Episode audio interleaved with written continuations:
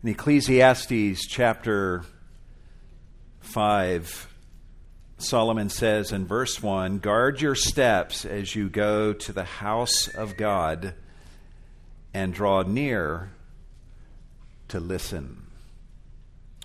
And that's what we're going to do at this point of our service is listen to God as he speaks to us through his word. If you guys could turn with me to Genesis chapter 30 for a time of listening to God. Genesis chapter uh, 30.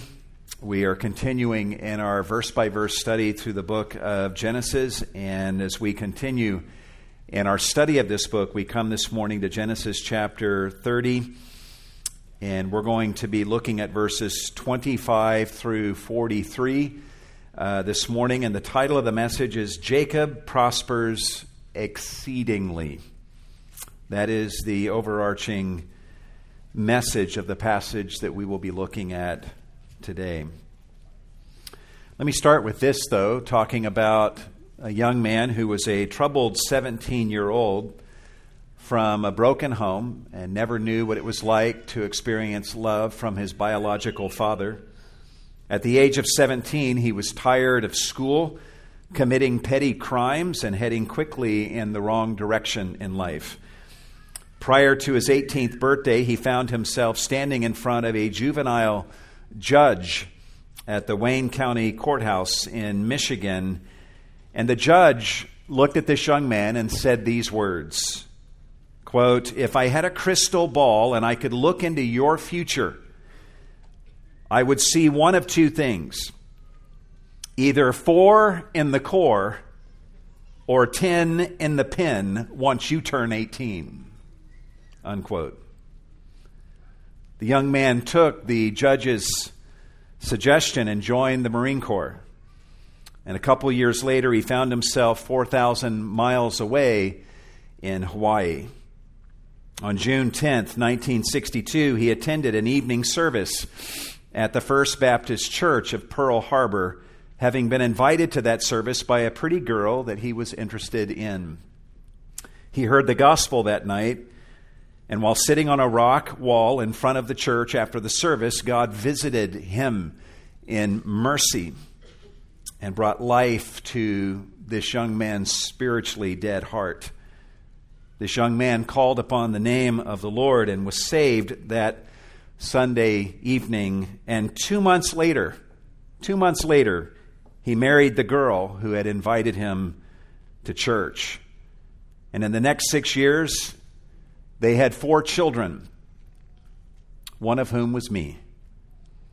And my siblings and I have given to my parents 17 grandchildren.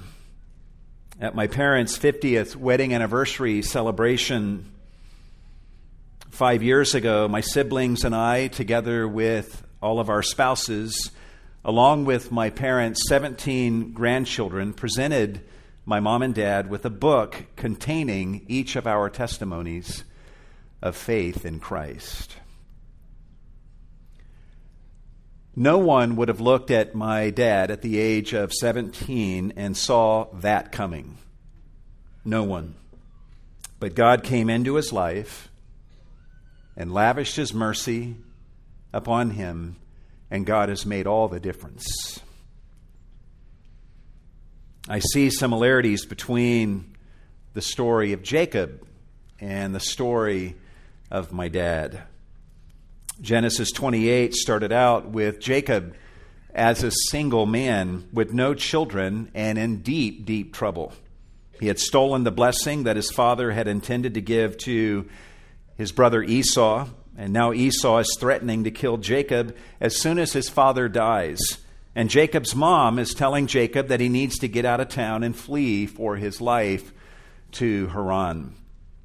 That's not a great start to what turns out to be an amazing story, but it is here where Jacob's fortunes begin to turn. Before Jacob leaves for Haran, we're told in Genesis 28 that Isaac called Jacob to himself and he blessed Jacob.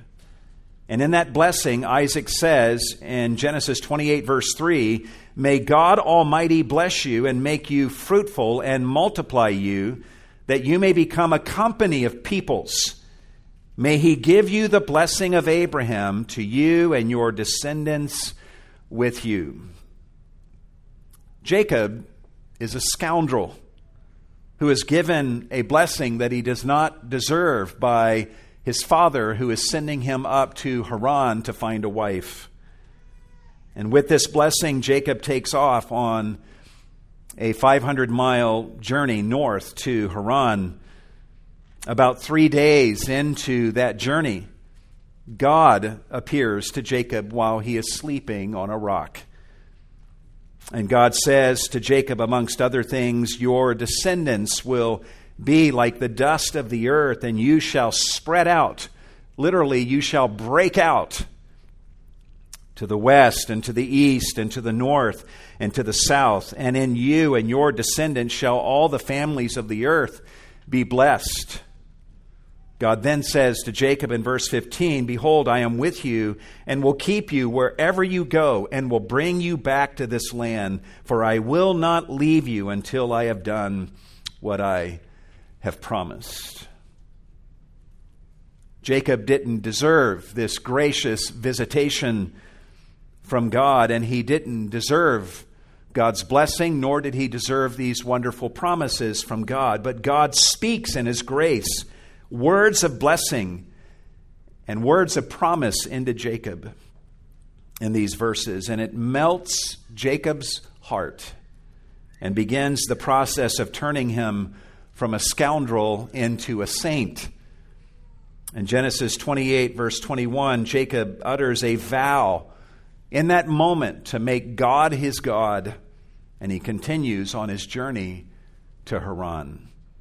We've seen how Jacob gets to Haran eventually, and he ends up marrying Leah after seven years of labor.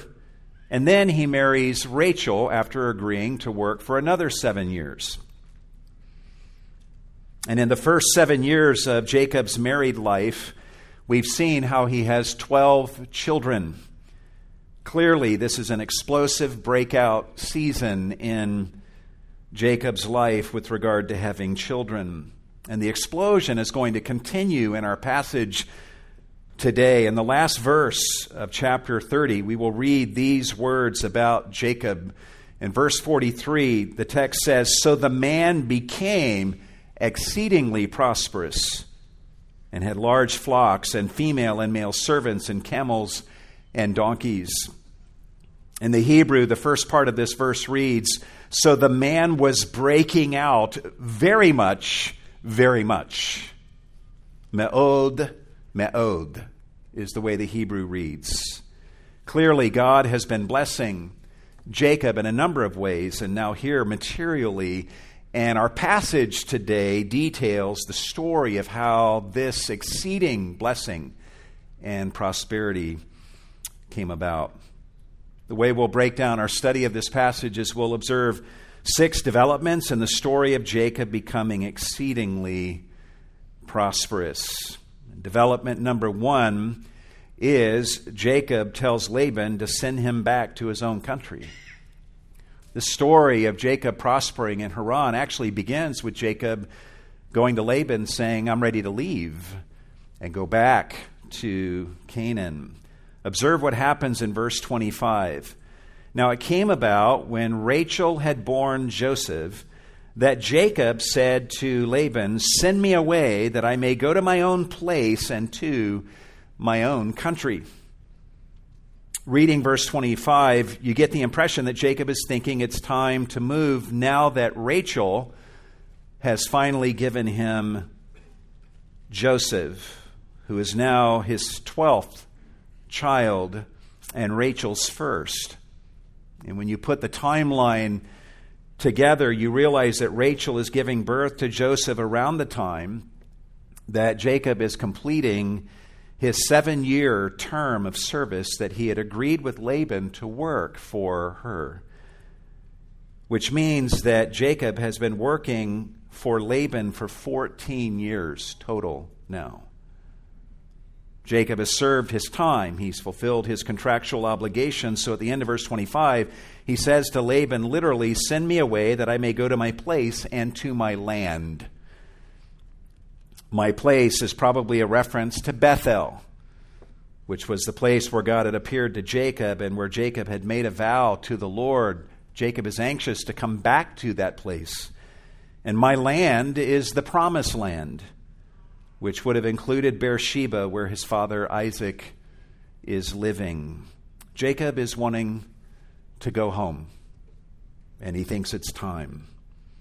Obviously, he doesn't want to go by himself. He wants to take his family with him, so observe his request in verse 26. He says to Laban, Give me my wives and my children for whom I have served you, and let me depart, for you yourself know my service which I have rendered you. Does it seem odd to you that Jacob here would ask his father in law to give him his own wives and his own children?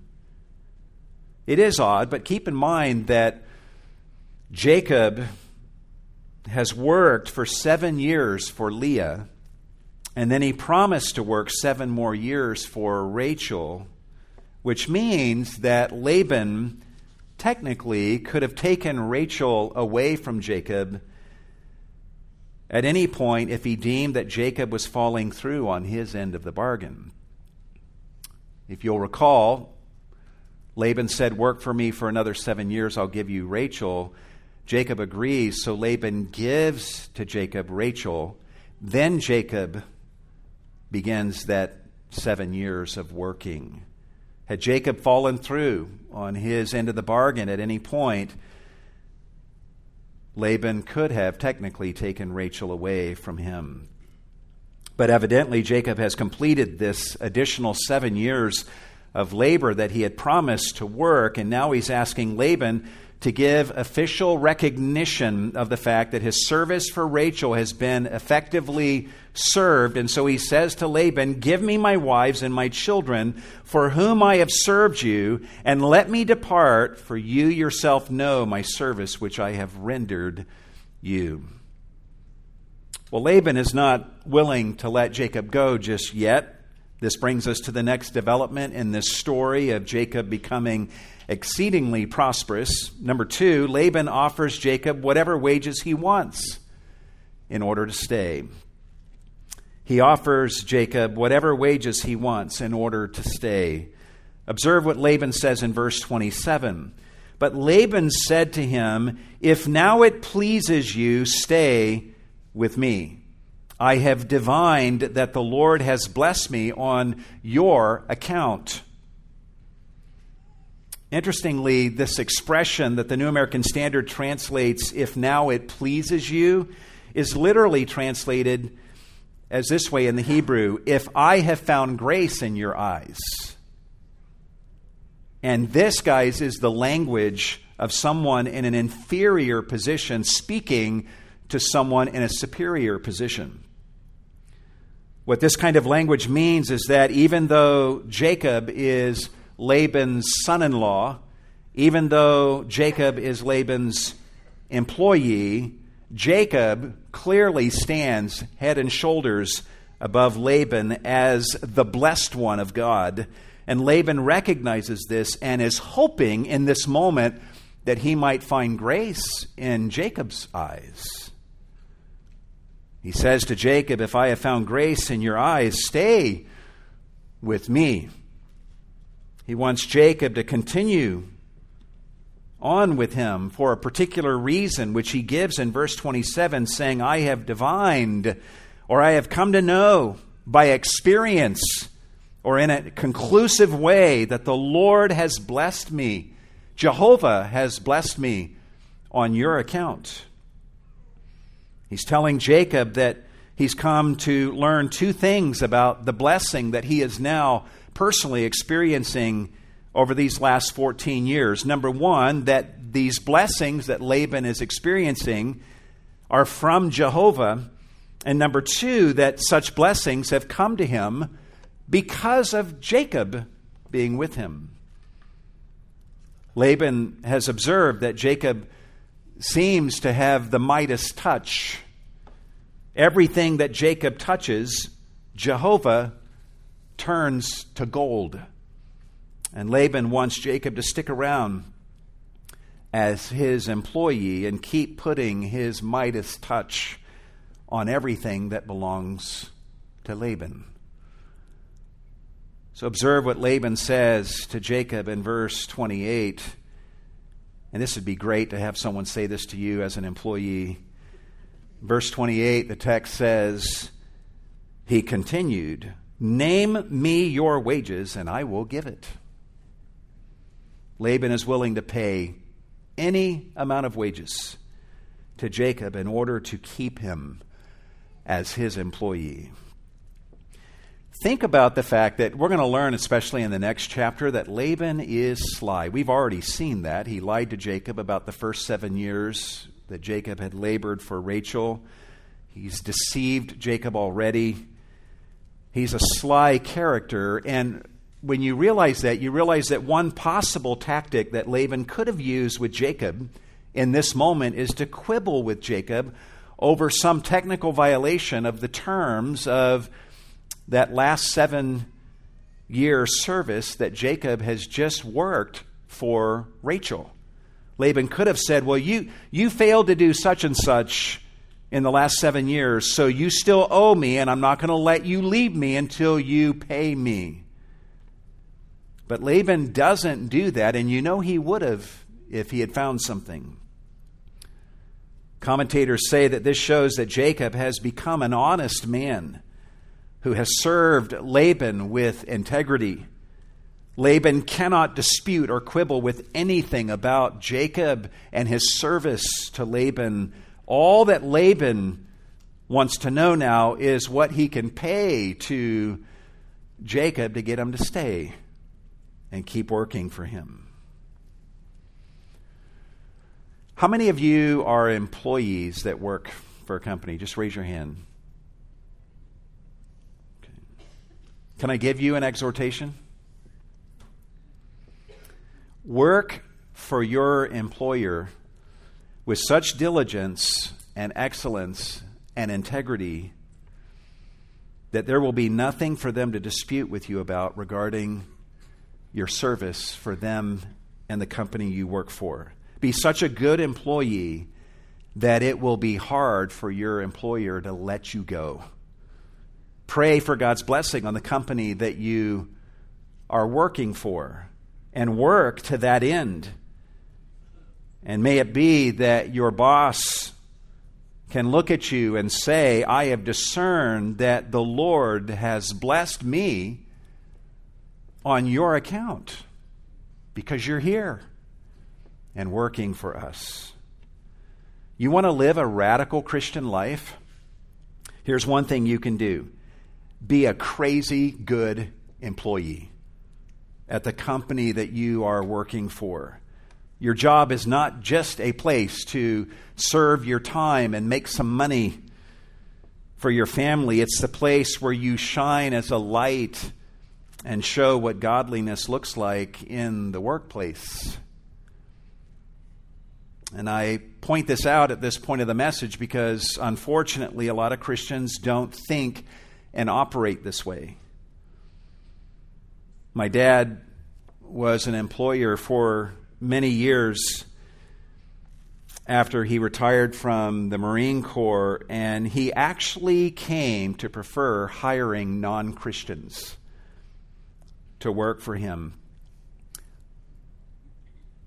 because he noticed that non Christians actually were often better workers than the Christians that he had hired. And that's really sad. The Christians that he hired seemed to expect certain benefits and leniencies from my dad because they knew my dad was a Christian. And my dad would come home at times and he would talk to us kids and he would say, if you ever work for a Christian boss, don't think that entitles you to certain extras from your boss. Him being a Christian should mean that he can expect extra effort from you as you serve Him. We will learn in the next chapter of the extra effort that Jacob makes in working for Laban, he's a very good employee who goes above and beyond. And Laban does not want to let him go. Name your wages, he says, and I will give it. Well, observe Jacob's response to Laban, verse 29. But he, Jacob, said to him, Laban, You yourself know how I have served you and how your cattle have fared with me. For you had little before I came, and it has increased to a multitude, and the Lord has blessed you wherever I turned. Now, Laban has just kind of already said this. And it may seem like Jacob is bragging a little bit here, but he's not saying these things to brag about himself, but to lay the groundwork for his question that we find at the end of verse 30, where he says to Laban, But now, when shall I provide for my own household also? That's Jacob's question right now. Laban is becoming more and more wealthy on account of Jacob, but Jacob is not benefiting from all of that blessing, from all of that increase. He's finding himself unable to provide for his growing family the way that he wants to. So his question to Laban is When shall I provide for my own household also? Jacob's question is a good question.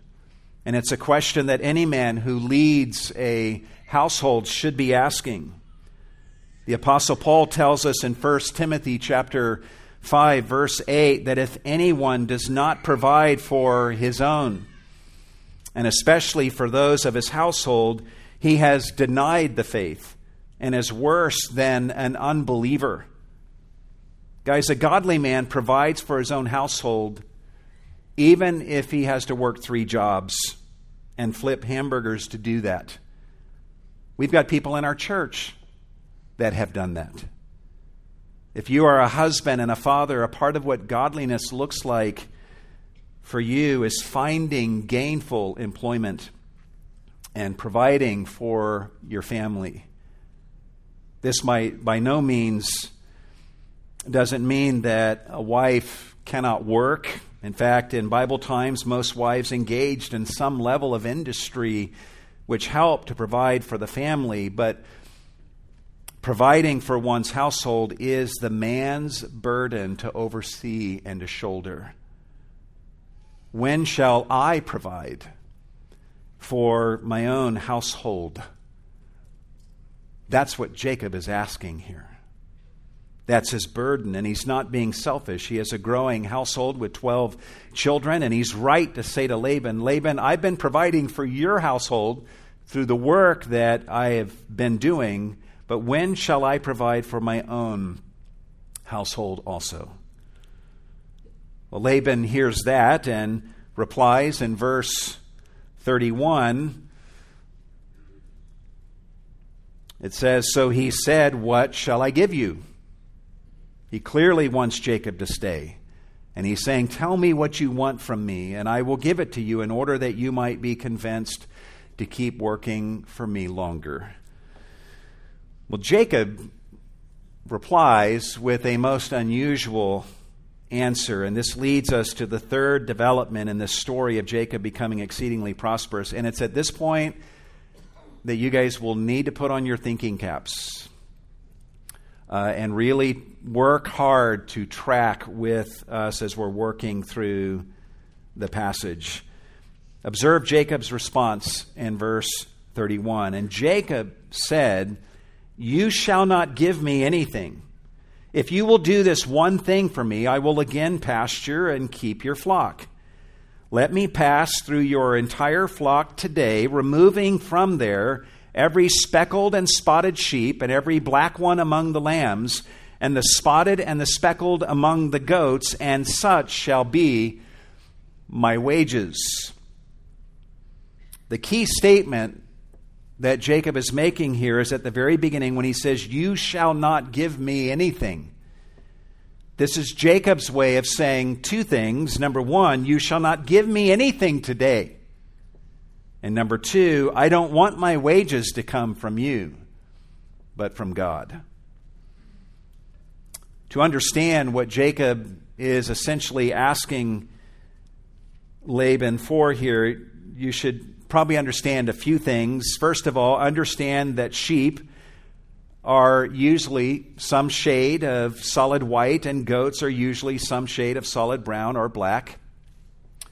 And we can presume that this was at least the case among the sheep and the goats of Laban's flock in terms of being a vast majority of the sheep being white and the goats being black or brown.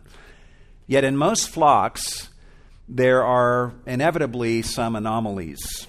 There might be a black sheep or two, and there would be a minority of sheep that would have dark streaks or patches or spots in their wool. And then among the goats, there would be a percentage of them that had white patches or streaks in their otherwise brown or black fur. So Jacob is saying to Laban basically this He's saying, Laban, I don't want you to give me anything today. Let's do this instead. Let's remove all abnormally colored sheep and goats from your flock to where I am only left with normally colored animals in your flock that I will be tending in the days to come. Then from this day forward, any abnormally colored animals produced will become mine. And all the normally colored animals will remain yours, Laban. When Jacob says, Such shall be my wages at the end of verse 32, he's saying, In the future, such abnormally colored animals produce will be my wages. As the Jewish commentator Nahum Sarna says, it is these uncommon types to be born in the future that Jacob demands as wages for his services. Does that make sense so far? What Jacob is suggesting here should be easily verifiable. Observe what he says in verse 33. He says, So my honesty, and the Hebrew literally is, So my righteousness, will answer for me later when you come concerning my wages. Everyone, every animal that is not speckled and not spotted among the goats and not black among the lambs, in other words, the lambs that don't have black in them somewhere, if found with me, they're going to be considered stolen. Notice that Jacob uses the word later, and he says, when you come, like in the future concerning my wages. In other words, he's saying, when you come in the future to check with me on my wages at a later time, this kind of language makes it clear that Jacob is thinking of the spotted, speckled, and striped sheep and goats that will be born in the future, not the ones that are presently in Laban's flock. So this is fairly straightforward at this point, but for the sake of clarity, let me just repeat myself. Jacob is saying to Laban, Let me remove all the abnormally colored sheep and goats to where only normal colored ones are left for me to tend to the white sheep and the brown and the black solid colored goats. Then, starting with that, from this day forward, any spotted, speckled, and striped sheep and goats that are born will be mine. And all the normally colored ones will remain yours, Laban. And Jacob is saying to Laban, If you let me do this and create my own separate flock out of the abnormally colored animals as they're being born, then I will keep watching over your flock of normally colored animals. So, does that make sense? All right. This is actually a crazy deal that Jacob is offering to Laban, which reflects uh, either insanity on Jacob's part or an amazing trust in the Lord. In Laban's mind, this would mean that Jacob is going to end up with only a very small percentage of abnormally colored animals in the days to come, especially given the fact that only the solid colored ones remain in the flock at the beginning of this agreement, and all the abnormally colored ones have been removed. The Jewish Chumash says that Laban would naturally jump at a ridiculous arrangement under which Jacob would be fortunate to earn more than a mere pittance.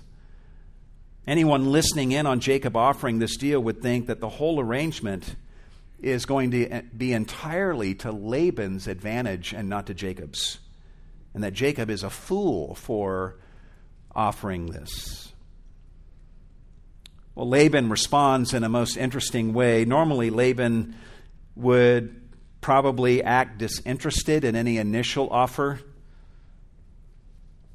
no matter how good it is. But this offer that Jacob's making is too good for that. This leads us to the next development in the story of Jacob becoming exceedingly prosperous. Number four, Laban happily agrees, yet acts to limit Jacob's potential wages. First of all, Laban agrees with Jacob's offer. Look at verse 34. Laban said, Good, let it be according to your word. Literally, behold, let it be according to your word. Young's literal translation of this verse has Laban saying, Lo, oh, that it were according to thy word. Laban is clearly excited about this idea, and he immediately agrees before Jacob can change his mind.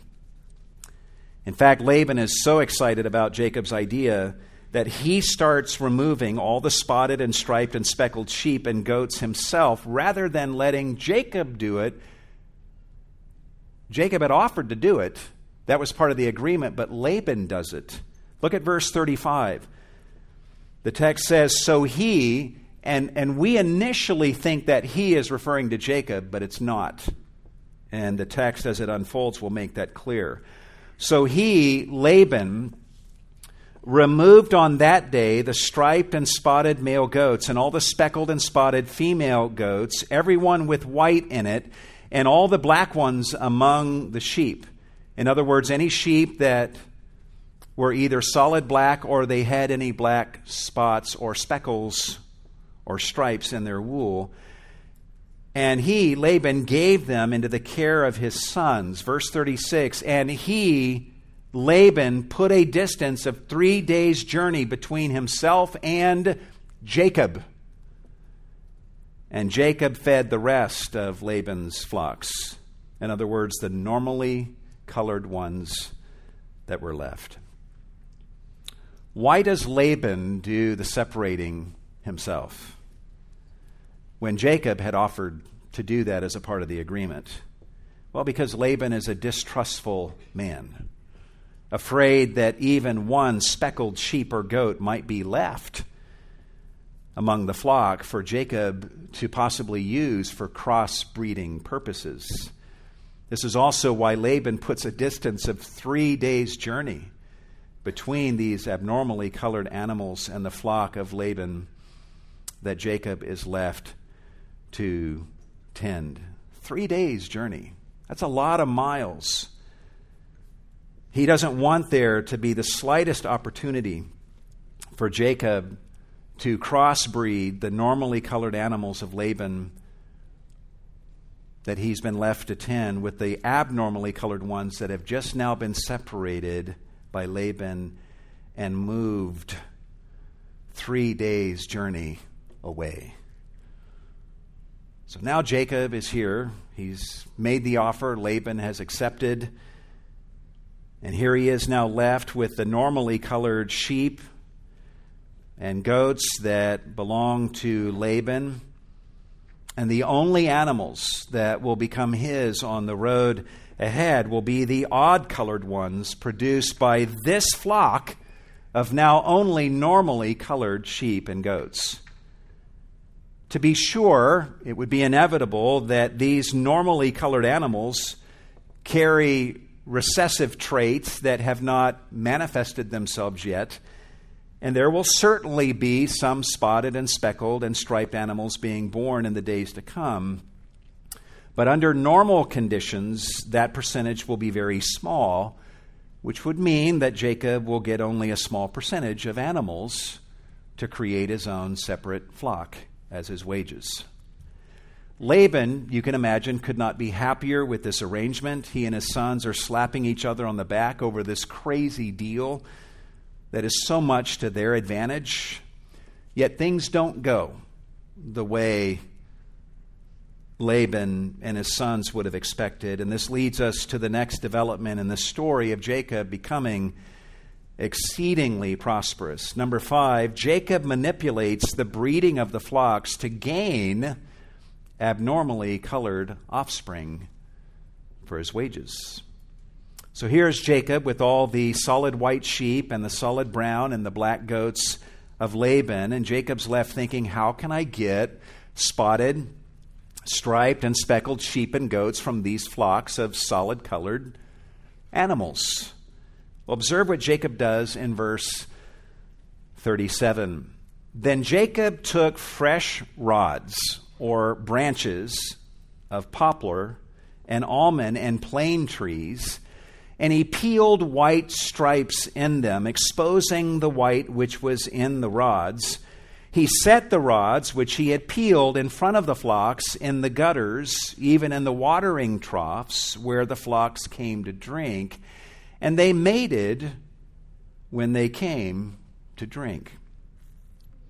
The last clause of verse 38 is literally, and they, the flocks, became hot when they came in to drink. In other words, they became in heat and they mated with one another.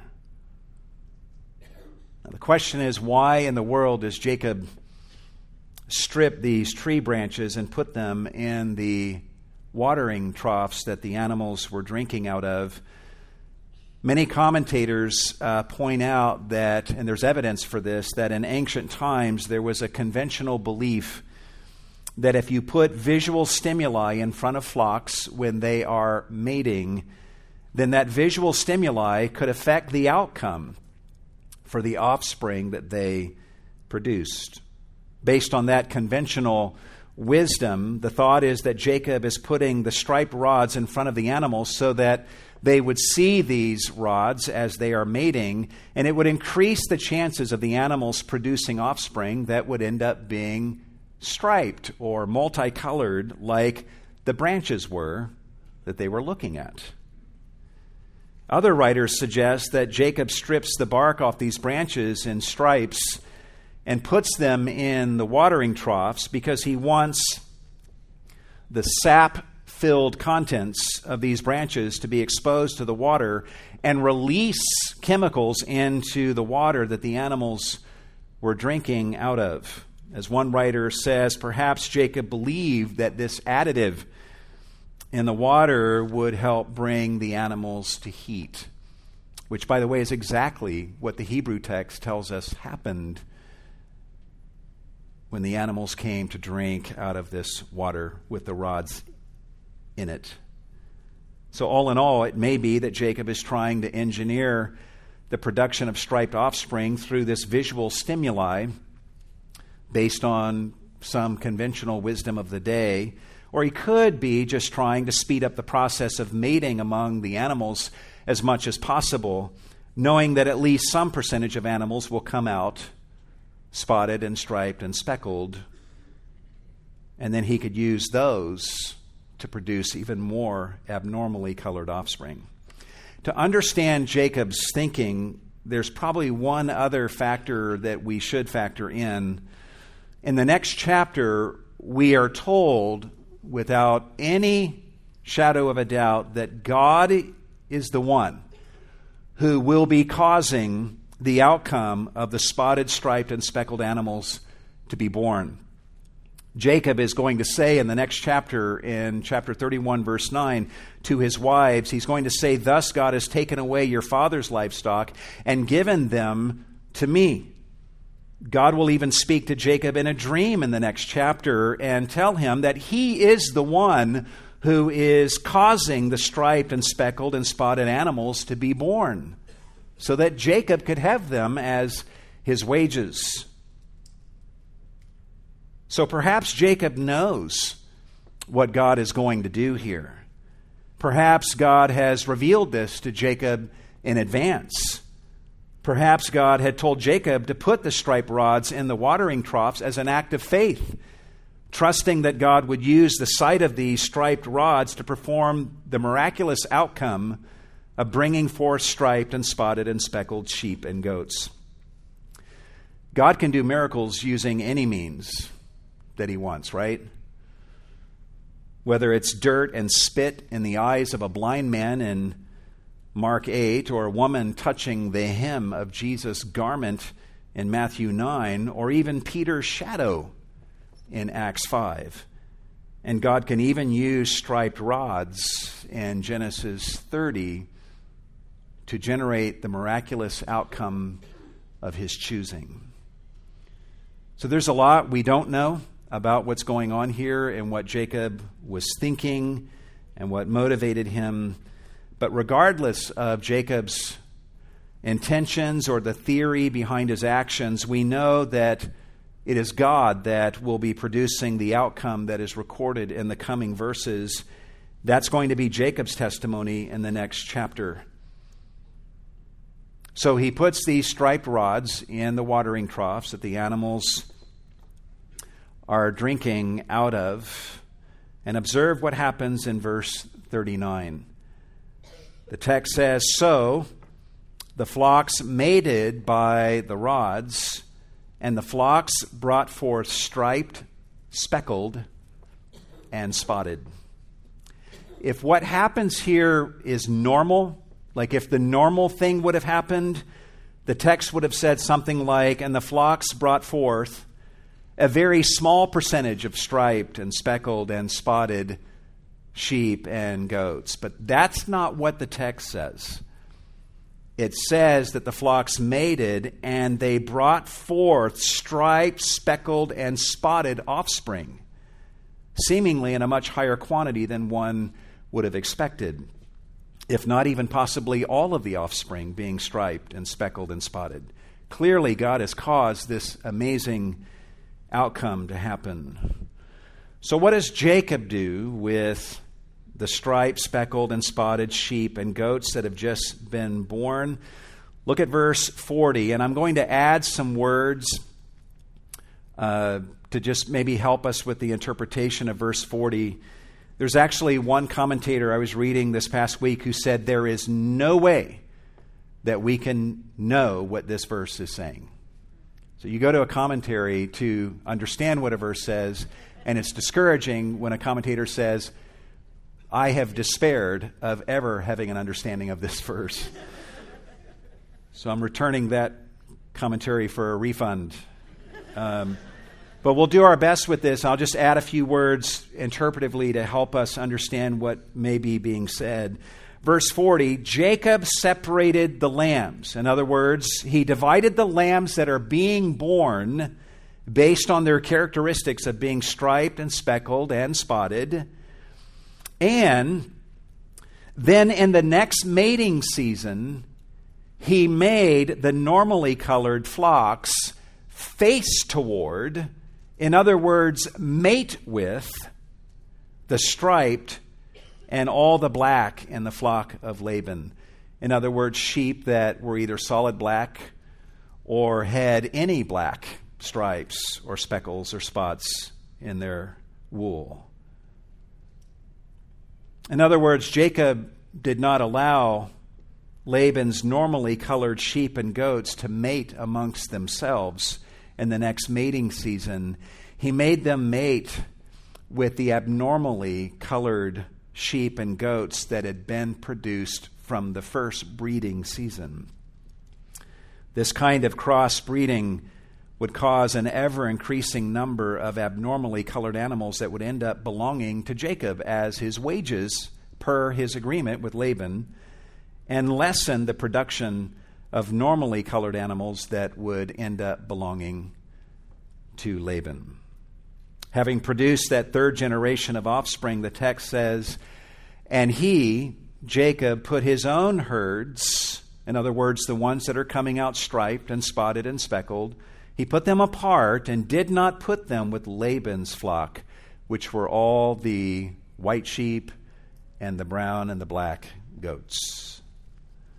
In other words, Jacob is now starting to create his own separate flock of sheep and goats that belong exclusively to him and now serve as his wages. Jacob isn't done, though. He keeps on manipulating the breeding of Laban's flocks to produce more abnormally colored sheep and goats among the stronger of the animals. Look at verse 41.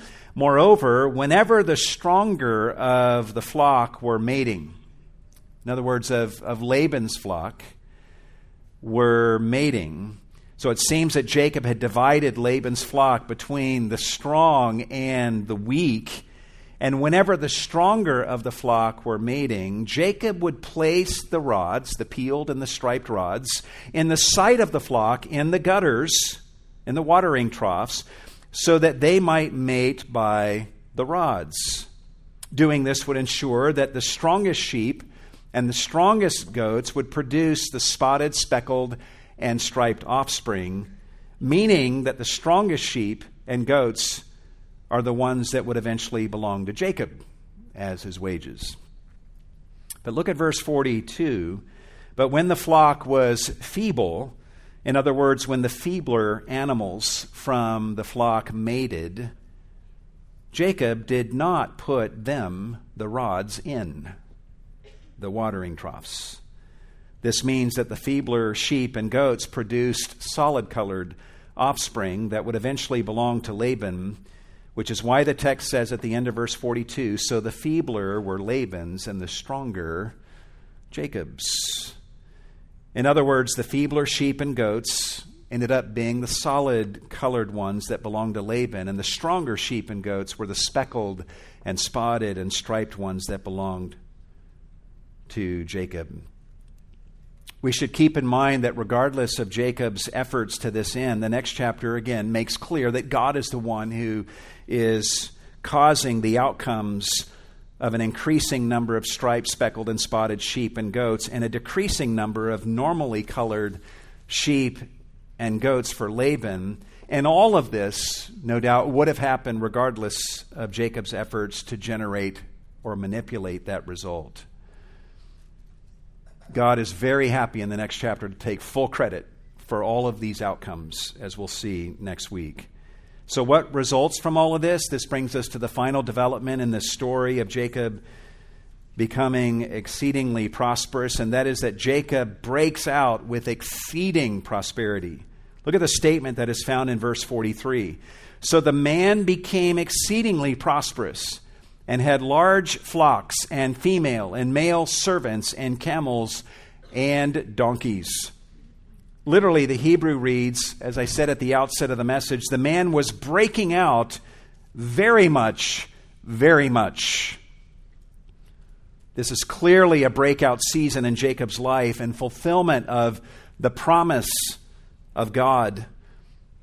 As I mentioned at the beginning of the message, the same language was used by God Himself in Genesis 28, verse 14, when He said to Jacob, You shall spread out Literally, you shall break out to the west and to the east and to the north and to the south. And we've seen Jacob breaking out in every direction with 12 children in the first several years of his marriage. Here we see him breaking out with material wealth. But I know most of us read verse 43 and we're not overly impressed. It's not impressive for us to learn that someone has large flocks and servants and camels and donkeys.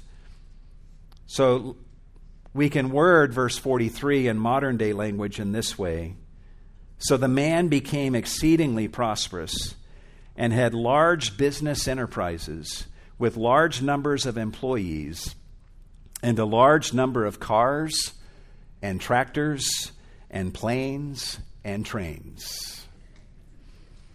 This is Jacob's breakout moment in his life, and now the blessing of God on his flocks is redounding to Jacob's benefit as wages, thus enabling him to provide handsomely for his family and bringing Jacob himself one step closer to being able to leave Haran and head back to Canaan, which he's going to do in the next chapter. 20 years prior, to this moment. Jacob was a lonely man on the run for his life. But God visited Jacob in his mercy and chose to set his blessing on him. And what a difference the blessing of God has made in Jacob's life. Jacob is now a married man with 12 children, and he's breaking out with this material prosperity. This is the power of God in Jacob's life. This is the power of God's mercy. This is the faithfulness of God to keep his promises that he had made to Jacob. God is a promise keeping God. And as a part of God's blessing, I think we can rejoice to observe that it's not just material blessing that God is blessing Jacob with and a bunch of children. God seems to be changing Jacob into a man of righteousness. Jacob serves Laban with integrity for the first 14 years, leaving Laban with no fault that he could find in Jacob. We also see Jacob willing to clear the deck and start with only normally colored sheep and goats and trust God to provide for him the spotted and speckled and striped animals that would be his wages. That's a radical display of trust in God for Jacob. Commentators honestly are divided over the rightness and the wrongness of some of Jacob's manipulation of the breeding of the flocks, but to his credit, Jacob tells Laban that he can count on him being righteous and only taking the sheep and the goats that are rightfully his, which is why Jacob set it up that his sheep and goats would be known by their markings, something that's easily verifiable. Integrity, trust, and righteousness are, are not words that normally get associated with Jacob, but we see them beginning to fit here. Not perfectly but these words can be used to speak of Jacob because God is transforming Jacob little by little from a scoundrel to a saint.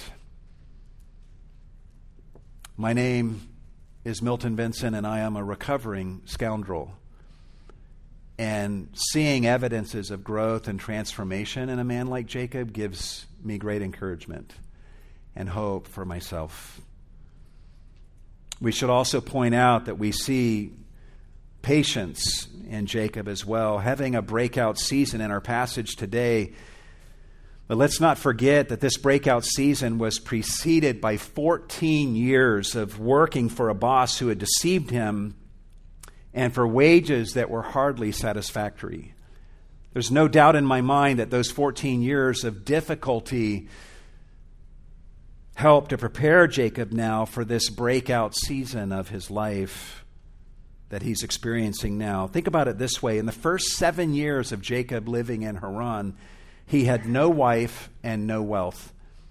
In years 8 through 14, Jacob has a wife and 12 children, yet no wealth by the end of the 14th year. And then in years 15 through 20, Jacob breaks out with exceeding prosperity, a prosperity that did not come to him immediately or overnight. It didn't happen the day after his father blessed him. It didn't happen the day after God appeared to him at Bethel and said, I'm going to bless you. It happened many years later. It didn't really start material blessing until 14 years later. And the children didn't come until seven years after God had spoken that blessing. So think about that for you. I don't know what God has in store for you. Perhaps you have a breakout moment, a breakout season coming on the road ahead financially, relationally, spiritually. You guys know that often such breakthroughs are preceded by difficulties and challenges and going without that are designed to teach you to trust God and to shape your character in such a way that you can handle whatever breakout moments might come on the road ahead. Perhaps we have a breakout moment coming for us as a church on the road ahead. Or maybe you have a breakout moment coming for a ministry that you yourself are involved in regardless, let's all be faithful to serve Christ with integrity and honor, and to trust Him and ask Him to shape our character in such a way that we are ready for those breakout moments when they come.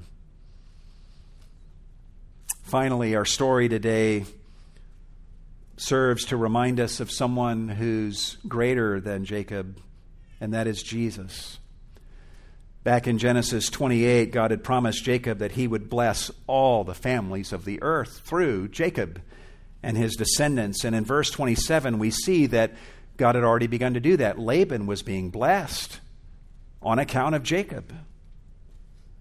Laban didn't deserve that blessing from Jehovah, but it came to him because Jacob was with Laban. And that's why Laban was reluctant to let Jacob go. In the same way, those of us who believe in Jesus could easily look at Jesus and say, Jesus, please don't ever leave me. For I have come to realize that Jehovah blesses me on account of you. Please don't ever leave me.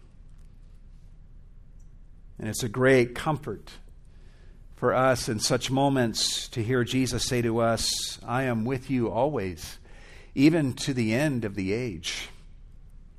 To hear him say, I will never leave you or forsake you. As long as Jesus remains with us, we can know that we will be blessed of Jehovah on account of him. And the reason this is true, guys, is because Jesus was willing to be cursed of Jehovah on account of us at the cross, bearing our punishment for our sins when he was being crucified on the cross. And he endured that cursing from Jehovah on account of us so that through his death in our place and his resurrection, he might bring us into the blessing of God. If you've never personally invited Jesus to come into your life, and to live with you and to dwell in your heart by faith and to stay with you, I plead with you to do that today, and He will happily accept that invitation. And the thing with Jesus is you don't you don't have to pay wages to him to convince him to come into your life and stay. In fact, he's already paid your wages. The wages of sin is death. And Jesus paid that wage. He died on the cross for you. You also owed to God the wages of righteousness that you could have never been good enough to pay. And Jesus paid those wages for you. He's paid all that needs to be paid in order for Him to be able to come into your life and to be your Lord and Savior and your best friend all you need to do is receive Jesus into your life and surrender yourself to his love and be saved. And if you do that, I know that you'll be able to join with us for all of eternity in heaven and behold Jesus together with us and say, Lord, you are with us forever, and we are eternally blessed of Jehovah on account of you. And we'd love to have you join us in being able to say that to Jesus. Let's pray together.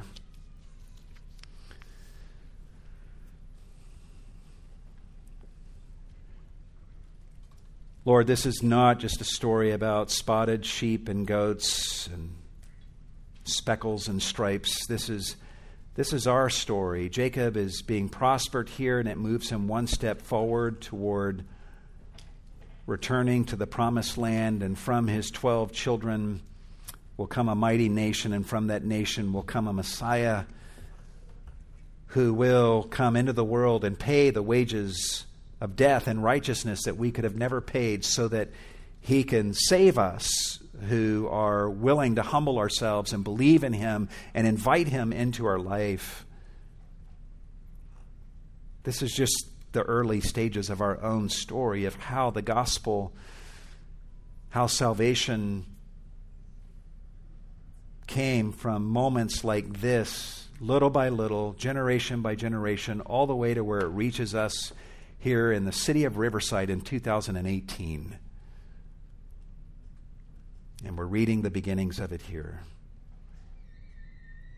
We thank you for this amazing salvation you've accomplished for us, Lord, that was literally thousands of years in the making, that it might redound to our blessing and our benefit today. And may we be faithful to carry on this blessing to, to others. Make us good employees who shine as lights in a dark world. Open our mouths that we would share Christ with those who need to hear him, that more and more families of the earth would be blessed with the very blessing that was given to Abraham and to Isaac and to Jacob and that comes through their great descendant, Jesus Christ, who is our Lord and our Savior. Give us patience, give us trust, make us a people of integrity, and help us to be faithful, to bless you regardless of our circumstances.